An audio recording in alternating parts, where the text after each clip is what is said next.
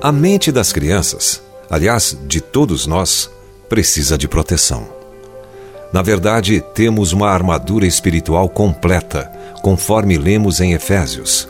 Revestivos de toda a armadura de Deus, para poderdes ficar firmes contra as ciladas do diabo.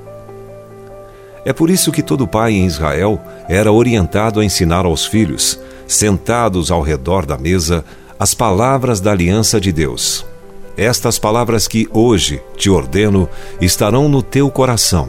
Tu as inculcarás a teus filhos, e delas falarás assentado em tua casa, e andando pelo caminho, e ao deitar-te, e ao levantar-te.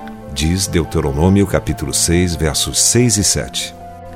A Bíblia destaca essa necessidade por meio do fato de que nem todo homem que temia ao Senhor teve filhos tementes a ele, o que geralmente terminava em tragédia.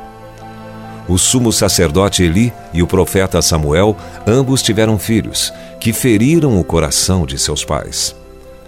Eram, porém, os filhos de Eli filhos de Belial, e não se importavam com o Senhor.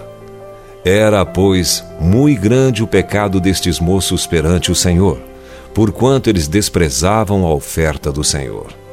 Tendo Samuel envelhecido, constituiu seus filhos por juízes sobre Israel Porém, seus filhos não andaram pelos caminhos dele.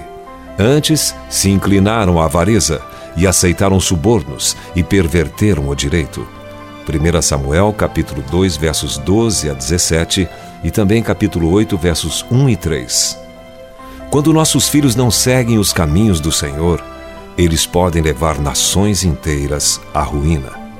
Deus havia designado sacerdotes e juízes para governar seu povo. Todavia, quando os filhos de Samuel perderam o temor de Deus, o povo começou a clamar por uma maneira diferente de governo, o que, em última análise, levou Israel de volta ao deserto da impiedade.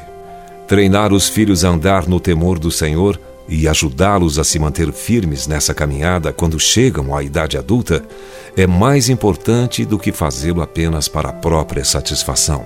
Isso está de acordo com o grande plano de Deus, ou seja, que nossas famílias sejam exemplos vívidos de uma vida temente a Deus em um mundo cheio de escuridão e anarquia. Se você foi abençoado com esta palavra, compartilhe ela com alguém. Esta devocional foi extraída do livro Devocionais de Fogo, do evangelista Reinhard Bonnke, fundador da Cefam, Cristo para Todas as Nações.